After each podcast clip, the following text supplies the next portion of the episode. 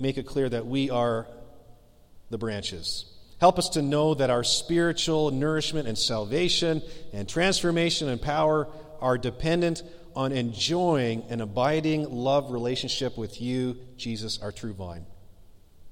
Father, help us to see where in our lives you are pruning us, where in our church you are pruning us in order to bring about greater fruitfulness. Help me to speak your words, not mine, Holy Spirit. So in this moment, I ask for your power and your anointing and your, and your help because I need it.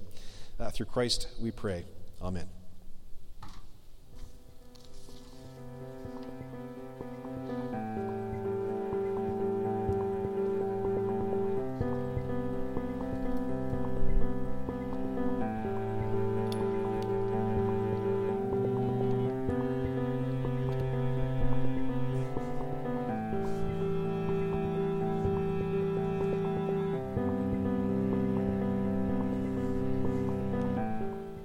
That, I'll invite Ian to come and read today's scripture.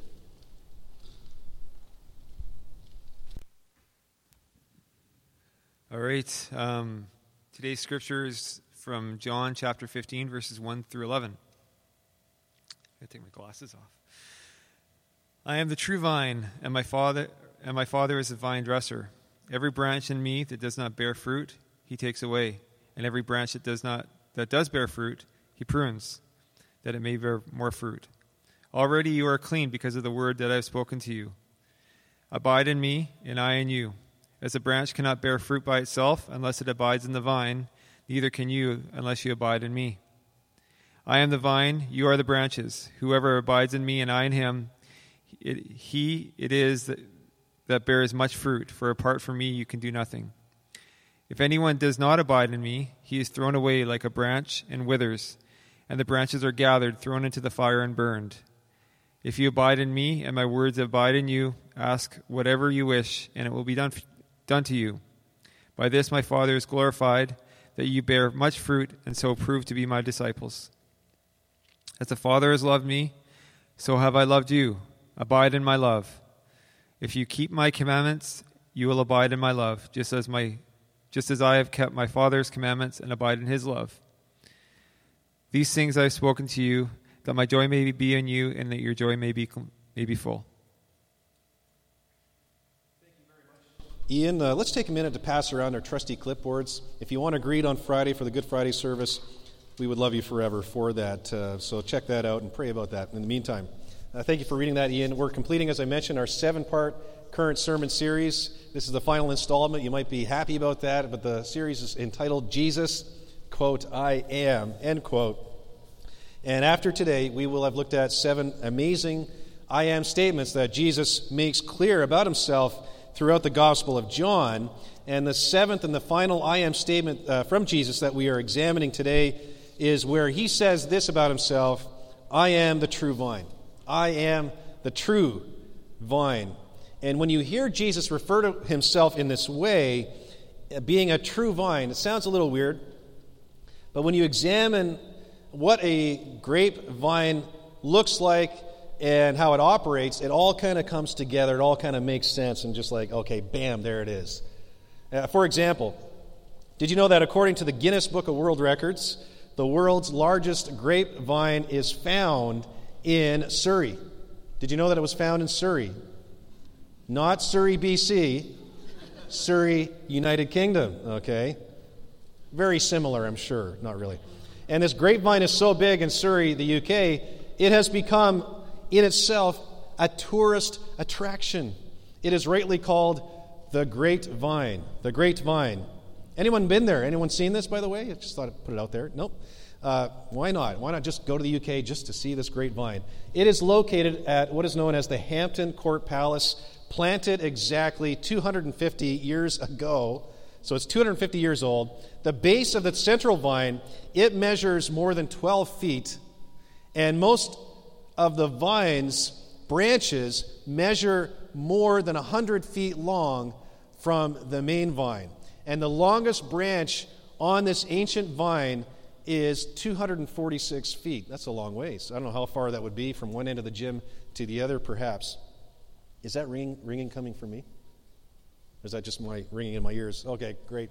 Question is, how in the world did this grapevine become so large and so extensive? What made it possible for this, this vine in Surrey to, to thrive to such a high degree?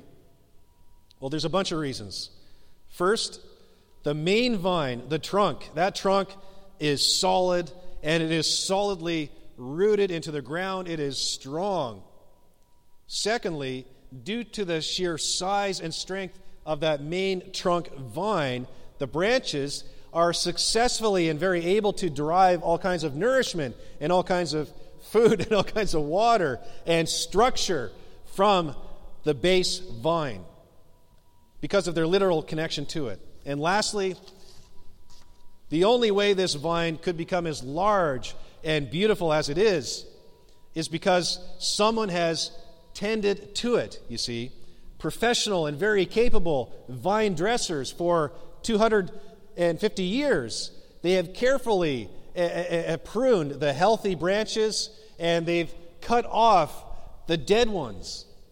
And you see this, this pruning and this cutting uh, over 250 years have actually caused the entire grapevine to, to become healthier and more beautiful and produce huge amounts of very succulent, large fruit and probably wine down the road. Do you see where I'm going with this? Do you see where Jesus is going with using this word picture in this passage? Jesus uses this, this powerful analogy and word picture to show you and I, to show our church family, what our relationship with Jesus is to be like, and what a non relationship with Jesus looks like as well. If you choose to be disconnected from Jesus, he makes that clear as well. And you and I need to hear these words from Jesus because it will actually help you sort of diagnose, get down to the root of what is maybe holding you back in your relationship with Jesus all right, that's helpful. What is preventing me from, from living a, a joy filled life, a fruitful life, a love filled life with and for Jesus? What's getting in the way of that happening in me? Well, he talks about that. And then also, there's one last aspect that, that this is very helpful for. Why is God allowing me to suffer? Why is He allowing this hardship to occur in my lives and these, these nasty circumstances that keep coming up? Why is that happening? And this will make sense of that as well. And basically, just how powerful and meaningful a daily interconnected relationship, abiding relationship with Jesus is in your life. It's everything, actually. Abiding with Jesus is everything. And we'll even unpack the word abiding because none, none of us use that word, do we? I love this passage, though. This is an amazing passage. I hope and I pray that you'll pay attention to it. It is amazing. It is rich and beautiful in every way. And so here we go. We're diving right into the pool. Let me set the stage by sharing with you that you got to know this. The, the important context that you need to know before we get into this passage is that the Old Testament of the Bible, which is centered around God's original covenant with Moses and commandments and all of that, and God's people were to be a light to the nations, you see, the Hebrew people, the people of Israel. And very often, God referred to the people of Israel as being what? Any guesses what he referred to the people of Israel being like?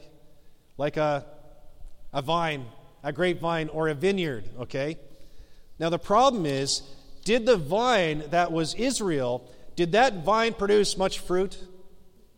That they did not, not much at all. Mostly the only fruit that ancient Israel and this vine of God produced back then was a lot of sinful fruit, a lot of rebellious fruit, a lot of bad fruit, and there's nothing worse than rotten fruit. Am I right?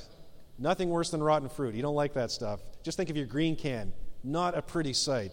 That was like the, the green can was kind of the results of the lifestyle of the people of Israel. Not good. And their failure to produce any sort of real fruit or anything good um, anything that was good or, or, or, a value to God or honoring to God, well, that then resulted in God judging them and punishing them and disciplining them, and very often led to him leading his exi- exiling his people into captivity in Assyria and Babylon. Not good results at all. But then we have Jesus. Jesus comes on the scene 2,000 years ago. And he says that he and he alone is the true vine, you see. He never fails like Israel did. He always produces fruit, unlike Israel did. Because why? He's God. This is God the Son. He is not immoral. He is not self centered. He is not proud like we are. And connecting your life with the ultimate true vine is your only hope. It is, only, it is my only hope. So that's the backdrop to everything that we're looking at here. He's the best vine. Further, Jesus uses this analogy of the grapevine because you see, back then, in, that, in those ancient times, uh, grapevines were everywhere. You know, we have blackberry bushes everywhere, and don't we love blackberry bushes? That we like the fruit, but not the, the thorns so much. But just like that, they were everywhere, like blackberry bushes are everywhere here. And so people could therefore relate to what Jesus was speaking to when he suggested that he is the true vine. One last thing, one last little interesting tidbit. Bible commentator Marcus Dods, uh, he says that vines, the vine in Bible times, it was seen to be a symbol of the coming Messiah before Jesus came. This was a symbol of the promised deliverer of Israel. So, what Jesus is saying here when he says, I am the true vine, he is telling his people, I'm the one you're waiting for. I'm the Messiah. I'm the deliverer who is here to save you guys. I'm the true vine. That's what he's saying. So, that's also interesting. Now, today, for simplicity's sake, I have just three points, as I often do. You know, three points, did you know, is the law for preaching? Not really. But my three points are basically as follows. Are you ready for this? Jesus is the true vine, number one. Secondly, we are the branches. Thirdly, the Father is the vine dresser. Jesus is the true vine. We're the branches. Father is the vine dresser. That's all I got. That's as simple as it gets. Now I will attempt to unpack each of these points. Are you ready? Verse 1 is where we get uh, point number one from. Jesus says he is the true vine. And and this is not a dead, false vine like Israel was. No, Jesus is the true vine. He's the real deal. Thick, like the 12 foot diameter vine I spoke of earlier. He is solid. He is immovable. He is more than capable of providing everything the rest of the vine needs, the rest of this church needs, all of your needs spiritually as well. More than capable. He is your source. He is my source. So, what does Jesus say in verse 3 the true vine does for his disciples. He refers to us being the branches connected to the true vine. What does he say the true vine does for his disciples, for his followers? He says that in verse 3 he makes us clean because of his spoken words to us. He makes us clean because of his spoken words to us. Now, what this means is Jesus' instructions and teachings and commandments that we have in the Bible today those words in the Bible have a cleansing, sanctifying power and effect on your life. He shows us what's right and what's wrong, very clarifying. He shows us what's wise and what's foolish, very clarifying. He points out in the Bible with his words, uh, he shows us our sins and our failures, how to course correct, how to change. Yes, ultimately, the only way that we can be spiritually cleansed in full from all of our sins, past, present, future. Yes, is by trusting in the cross, of course. Believing Jesus died for all your sins on that cross once for all, one sacrifice for all time. And then when Jesus rose again on that first Easter, Easter Sunday, he defeated all of your sins and the power of sin in your life so that you no longer have to be dominated by sin and addiction anymore because of the cross, because of Jesus. But then once you become a Christian, it is essential for you to digest, to intake, to eat, if you will, Jesus' spoken words in the Bible that He's graciously given to you and I, in order to continue the process of change that He has begun in you on the day of your conversion. That's how it works. Isn't that cool? What else does our true vine do for His followers, His apprentices? Uh, verse 7, if you see it in front of you, verse 7, it says that when Jesus' words abide in us, we can ask for anything we wish, and it will be done. Imagine that. Asking for anything you want, and it will be done. Now, on the surface, when you hear this, sounds pretty amazing if you think about it. Doesn't that sound awesome? Anything I want. Finally, I can get the Ferrari I want. Actually, I need the Ferrari. I need the mansion, Jesus. I want it now. I need the iPhone. I'm not an Apple person, but is the XS the, fi- the last one that they've made? And the, the last and the best and the newest? Jesus, make it so. Make it so, Jesus. Is, is this how it works? Here's the thing. When Jesus said that when, when, when his words abide in us, in you, and in me, when these words abide in us, and what abide means, by the way, is to remain, to dwell, to continue, to endure. When the words of Jesus dwell in you and continue in you and remain in you and endure in you, when these words of Jesus abide in you, are you praying for the Ferrari that you think you need? Are you praying to win the lottery? Which I hear that a lot, by the way. Are you praying this kind of thing? Generally, no. Because now, because His words are abiding in you, and you're feeding on His words for spiritual nourishment and direction, you're asking for things that are in line with and parallel with Jesus' words in the Bible.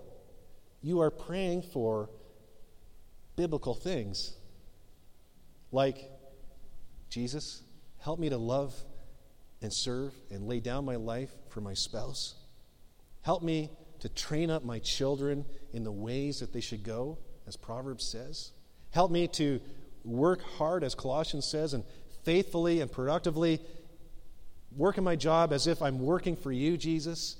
You start to pray prayers that are biblical, that are Jesus inspired. And sure enough, if those prayers are in line and parallel with God's will, your prayers will be heard and your prayers will be answered if the timing is in line with God's timing.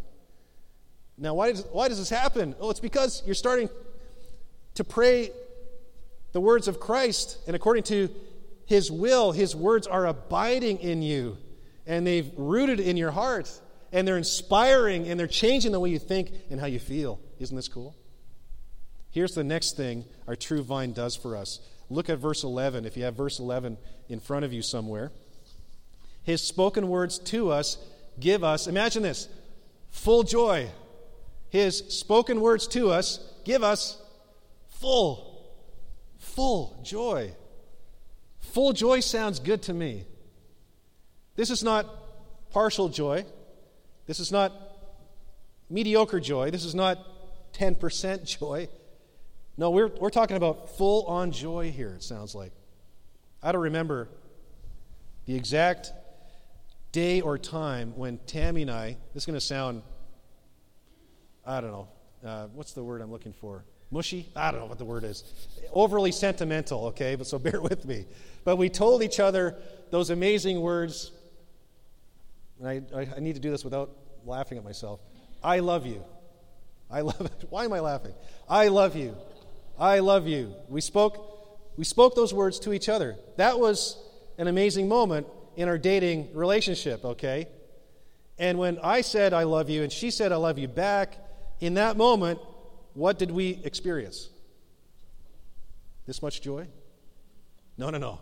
I'm the, the full joy, okay? Then, back on the day of our retro themed wedding, which we have all kinds of regrets for doing, uh, 1999, there was pink hair everywhere and retro suits. It was, it was, it was ugly. But anyhow, on that day of our wedding, there were more spoken words shared between us. Words like, that, words that filled our hearts with joy on the day of our wedding. Do you take this woman to be your lawfully wedded wife? Do you take this man to be your lawfully wedded husband? And then we each said, Forget it, no way. No, we didn't say that. We said, I do. I do. So, spoken words of love to each other caused joy, full on joy, to erupt in our hearts. And so much more.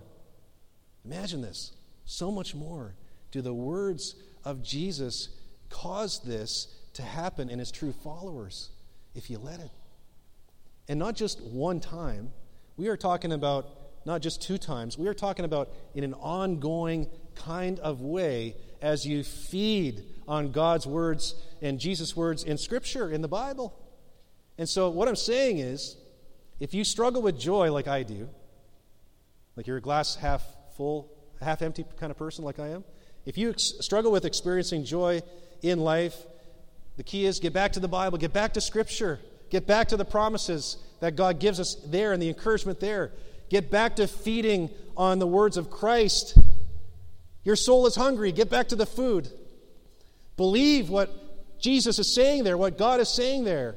And then you need to pray that the Holy Spirit would apply God's words and Scripture onto your heart and onto your mind. So the Holy Spirit's a big part of how you read the Bible.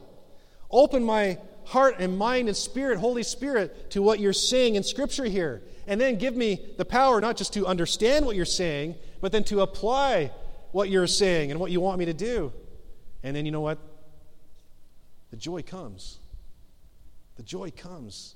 Do you believe the words in Scripture? Do you believe the promises in the Bible that God has for you? Are you ingesting, intaking, eating on, feeding on God's words there?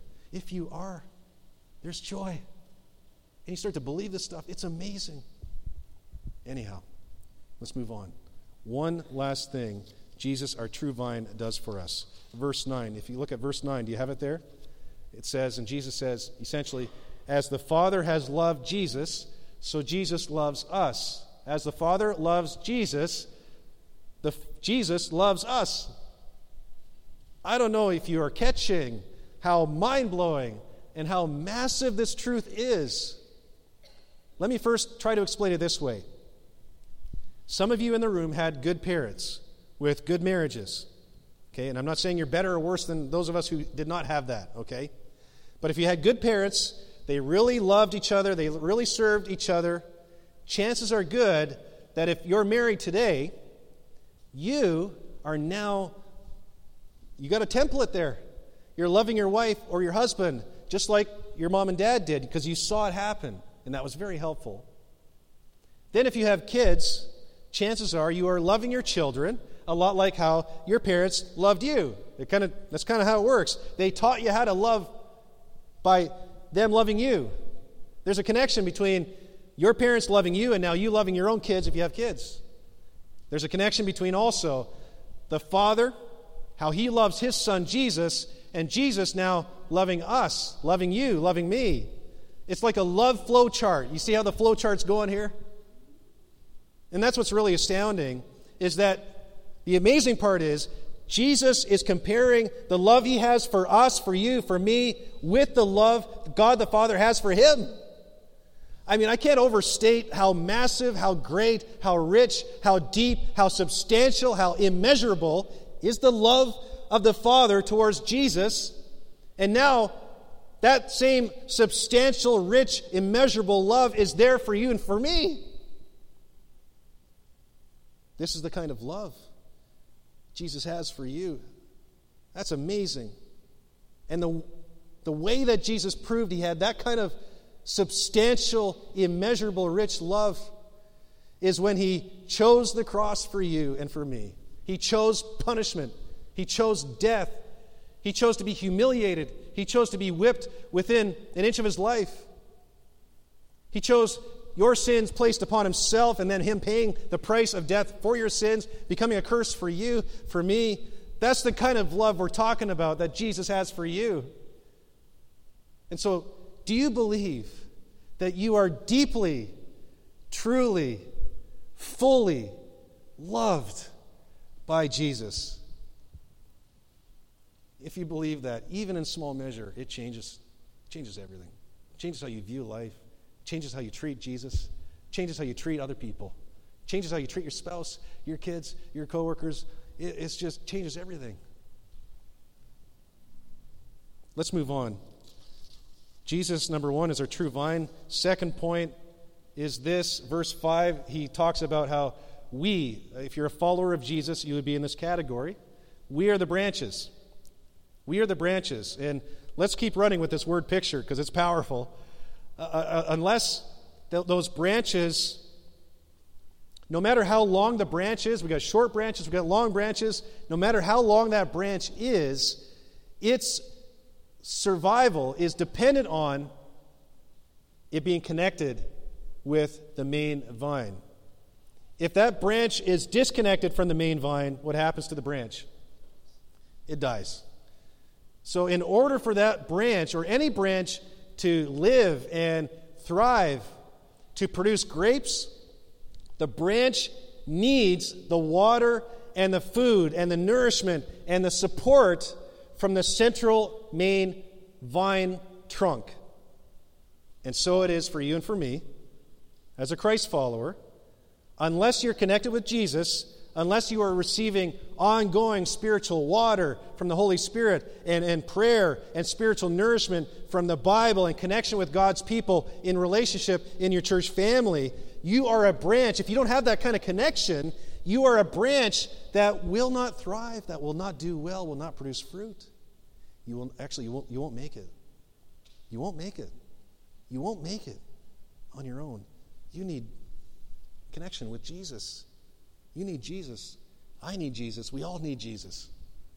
Now, the question is what does our true vine tell us branches what we should be and do in this passage? Look at verse 4 there. If you have verse 4 in front of you, we are to abide in Jesus. This is what he wants you to do. He wants me to do. He wants us to abide in him. Now, we talked about this word abide earlier, okay? This is not a word that we often use in the English language today. But let me tell you, this word abide is a powerful word. We should use this more in church life and when we talk to each other about spiritual things. Jesus is telling you and I to abide in him, which, which this is here's what that means. Will you remain in Jesus? Will you endure with Jesus no matter what? Will you dwell with Jesus no matter what? Will you continue with Jesus no matter what? In other words, to abide with Jesus means staying connected with Him every minute of every day, asking for His wise counsel in your everyday decisions, today and tomorrow, reaching out for help from Jesus when those negative emotions erupt within you. I am talking about the, the negative emotions of sinful anger and feeling bad about yourself and just uh, self centered negative emotions. And you reach out, Jesus, save me from this negative emotion. It's bringing me down. It's there. I need, I need rescue in this moment. And we trust Jesus in the hard times. And, we say, Jesus, help me not to give in to temptation, to ditch you when my life goes sideways. No, no, no. No matter what, we are to abide remain with, endure with, remain connected with Jesus. And the good news is, his promise to you is if you abide with Jesus, he will abide in you. That's a good deal. Jesus will remain in you, continue with you. Jesus will endure with you. Jesus will dwell in you if you continue to abide in him. This is good. This is what I need. This is what you need. You know, some of you have been rejected by others. You know, you could probably describe rejection in ways that I could not. Jesus will not do that to you, He will not reject you. Many of you in this room have been insulted and you've been abused by others. Jesus will not do that to you ever. People have, have given up in, on you at various times, people have thrown you out of their lives. He will not do that to you. Jesus is not a here today, gone tomorrow kind of God. He is not. And there is no better investment of your time, your love, your energy, and passion that, than for you to abide in Jesus. Do, do you believe that? There is no better use of your time and of your energy and of your emotions and your passions than for you to consistently abide and stay connected with and endure with Jesus. This is the number one thing you can do. No better investment. No better investment. Do you believe this? Let's move on to how else Jesus, our true vine, instructs us. Remember, He's the true vine. We are the branches, okay? In verse 5 and 10, if you want to look at those verses, put them in front of you really quickly. Apart from Jesus, our vine, we can't produce fruit. And that fruit comes from obeying his commandments. This is putting verses 5 and 10 together. I want you to think back to that world's largest grapevine for a second and remember all that luscious, uh, juicy fruit those grapes, all those, they were very beefy. They were very purple, okay? And they're just hanging off the branches. It's amazing. Now, how long would those branches be continuing to produce those massive grapes if I decided to take my trusty chainsaw, get on a plane? I don't think they'd allow chainsaws on planes, am I right? Probably not. Uh, let's say I've got one and I'm just kind of sort of chainsaw happy, and I like to cut stuff up, and uh, yeah, it's weird. Uh, anyhow, let's jump on a plane with my chainsaw, go to Surrey, UK, and I just decide to go nuts with my chainsaw uh, in that place. Would that go over well? Okay, if I took my chainsaw, sliced off all the branches. Horticulturalist chainsaw massacre. This is not, not good. This is not good. It would not bode well for those branches. No more fruit. No more fruit. No more fruit. Jesus' point is, he's saying to you and I, you need me. You need me to abide and remain and stay connected with you, so you need to abide with me, the true vine. If you abide with me, you will bear much fruit. That's what he says. You will bear much fruit if you abide, remain with, endure with, dwell with me. And he's sharing a warning here that if you choose to disconnect from Jesus, you will not bear fruit. You will not bear fruit. In fact, you'll, you'll bear nothing nothing of eternal value. Later in verse 10, we see the connection between four key things, okay? Let's see if you can sort of draw this out in your mind's eye. Four key things that are connected, okay? We got fruit, we got abiding, we got love, and we got obedience. They go together. They go together, meaning the way you produce fruit for Jesus is by abiding with Jesus, and the way that you abide with Jesus is by loving Jesus, and the way that you love Jesus is by obeying Jesus. You see, fruit, abiding, love, and obedience, they all work together, and that results in a beautiful relationship with Jesus and God our Father. By the way, what exactly is the fruit that He wants us to produce in our lives? What is the fruit? You think about that? Well, the fruit talked about here seems to be a big, giant category. And this is a big category. Fruit in this text, in this passage, would likely include all the good things that result when you love, trust, and follow Jesus. So it's a big category. So this can be fruit, for example, displaying the fruit of the Spirit as described in Galatians, okay? Love, joy, peace, and so on. That's part of this fruit that you produce for God and His glory. Fruit also includes displaying a Christ centered marriage as we are instructed to in Ephesians chapter 5. Fruit also contains the category of you working hard in your job, serving Jesus in your workplace uh, as your ultimate boss. All right? Fruit also includes the Great Commission, Matthew 28, the idea of you making disciple, making disciples of Jesus for God's glory. In other words, what our job is in our mission is to reproduce what Jesus has done in you and then to re- replicate that into the lives of others in and around you. So it's all those things. But the key thing here is obedience, joy filled obedience. And to keep things simple for me, which commandments are really core to Jesus? Well, I just look to the commandments that's, that he says are really important in the New Testament. And these would be in the category of the Great Commandments and the Great Commission. And so this is something I pray, and I do this very imperfectly. And these are the commandments that really drive me, or I, I aim to, to drive into my life and make central in my life, is a prayer kind of like this Father, empower me to love you with all my heart and soul and mind and strength, because everything in me wants to love me. I want you to be first, foremost, paramount in my heart. Help me, help me, help me love you with everything. Further, help me to pursue your great commission to make disciple making disciples of Jesus for God's glory.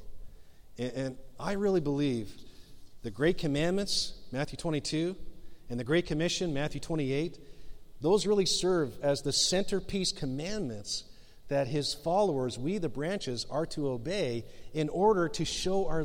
This is how we show love for Jesus. How do you prove your love for Jesus? You just do what he says. Look at the Great Commandments and the Great Commission primarily. And keep abiding with Jesus in that way to produce fruit for Jesus. All right. We need to bring this message in for a landing. We're going to look at the third point in verse 2, and this is in your notes. It's simply God the Father is the vine dresser. God the Father is the vine dresser. And you might recall that happy person in the first illustration. There may or may not be a, a picture of this happy person. okay, this is a vine dresser, and this is her job all day long, I think, 40 hours a week, is to tend and to dress the world's largest grapevine. And she does so, and all the other staff members who also do this, they do this very carefully and meticulously, very lovingly, because they love that thing. They love it. All right? And, and so does God our Father he tends to you in a much more loving way, much more meticulous way, much more intimate way. Jesus says that the vine dresser, God the Father, removes non fruitful branches, which are then thrown away, gathered, and then thrown into a fire and, and burned. This is harsh. This is clearly God's judgment in hell. I mean, there's no other way to look at it. And this is anyone Anyone who chooses to reject Jesus, the one true vine they were made for, the one true vine they were designed for, designed to be in a relationship with, it's not going to end well for you if you keep rejecting Christ. You need Him. You need the spiritual nourishment and the salvation that He provides. Maybe today is the day you finally turn to Jesus. Is today that day? Is that today? If it is, let's have a conversation. But then it gets positive. So that's where the branches who choose to reject Jesus, choose not to abide with Jesus, it doesn't end well for them. They get cut off and burned. But then it gets positive about this vine dresser, uh, but still difficult. Jesus says that God, the vine dresser, prunes fruitful branches. He prunes fruitful branches. That's interesting.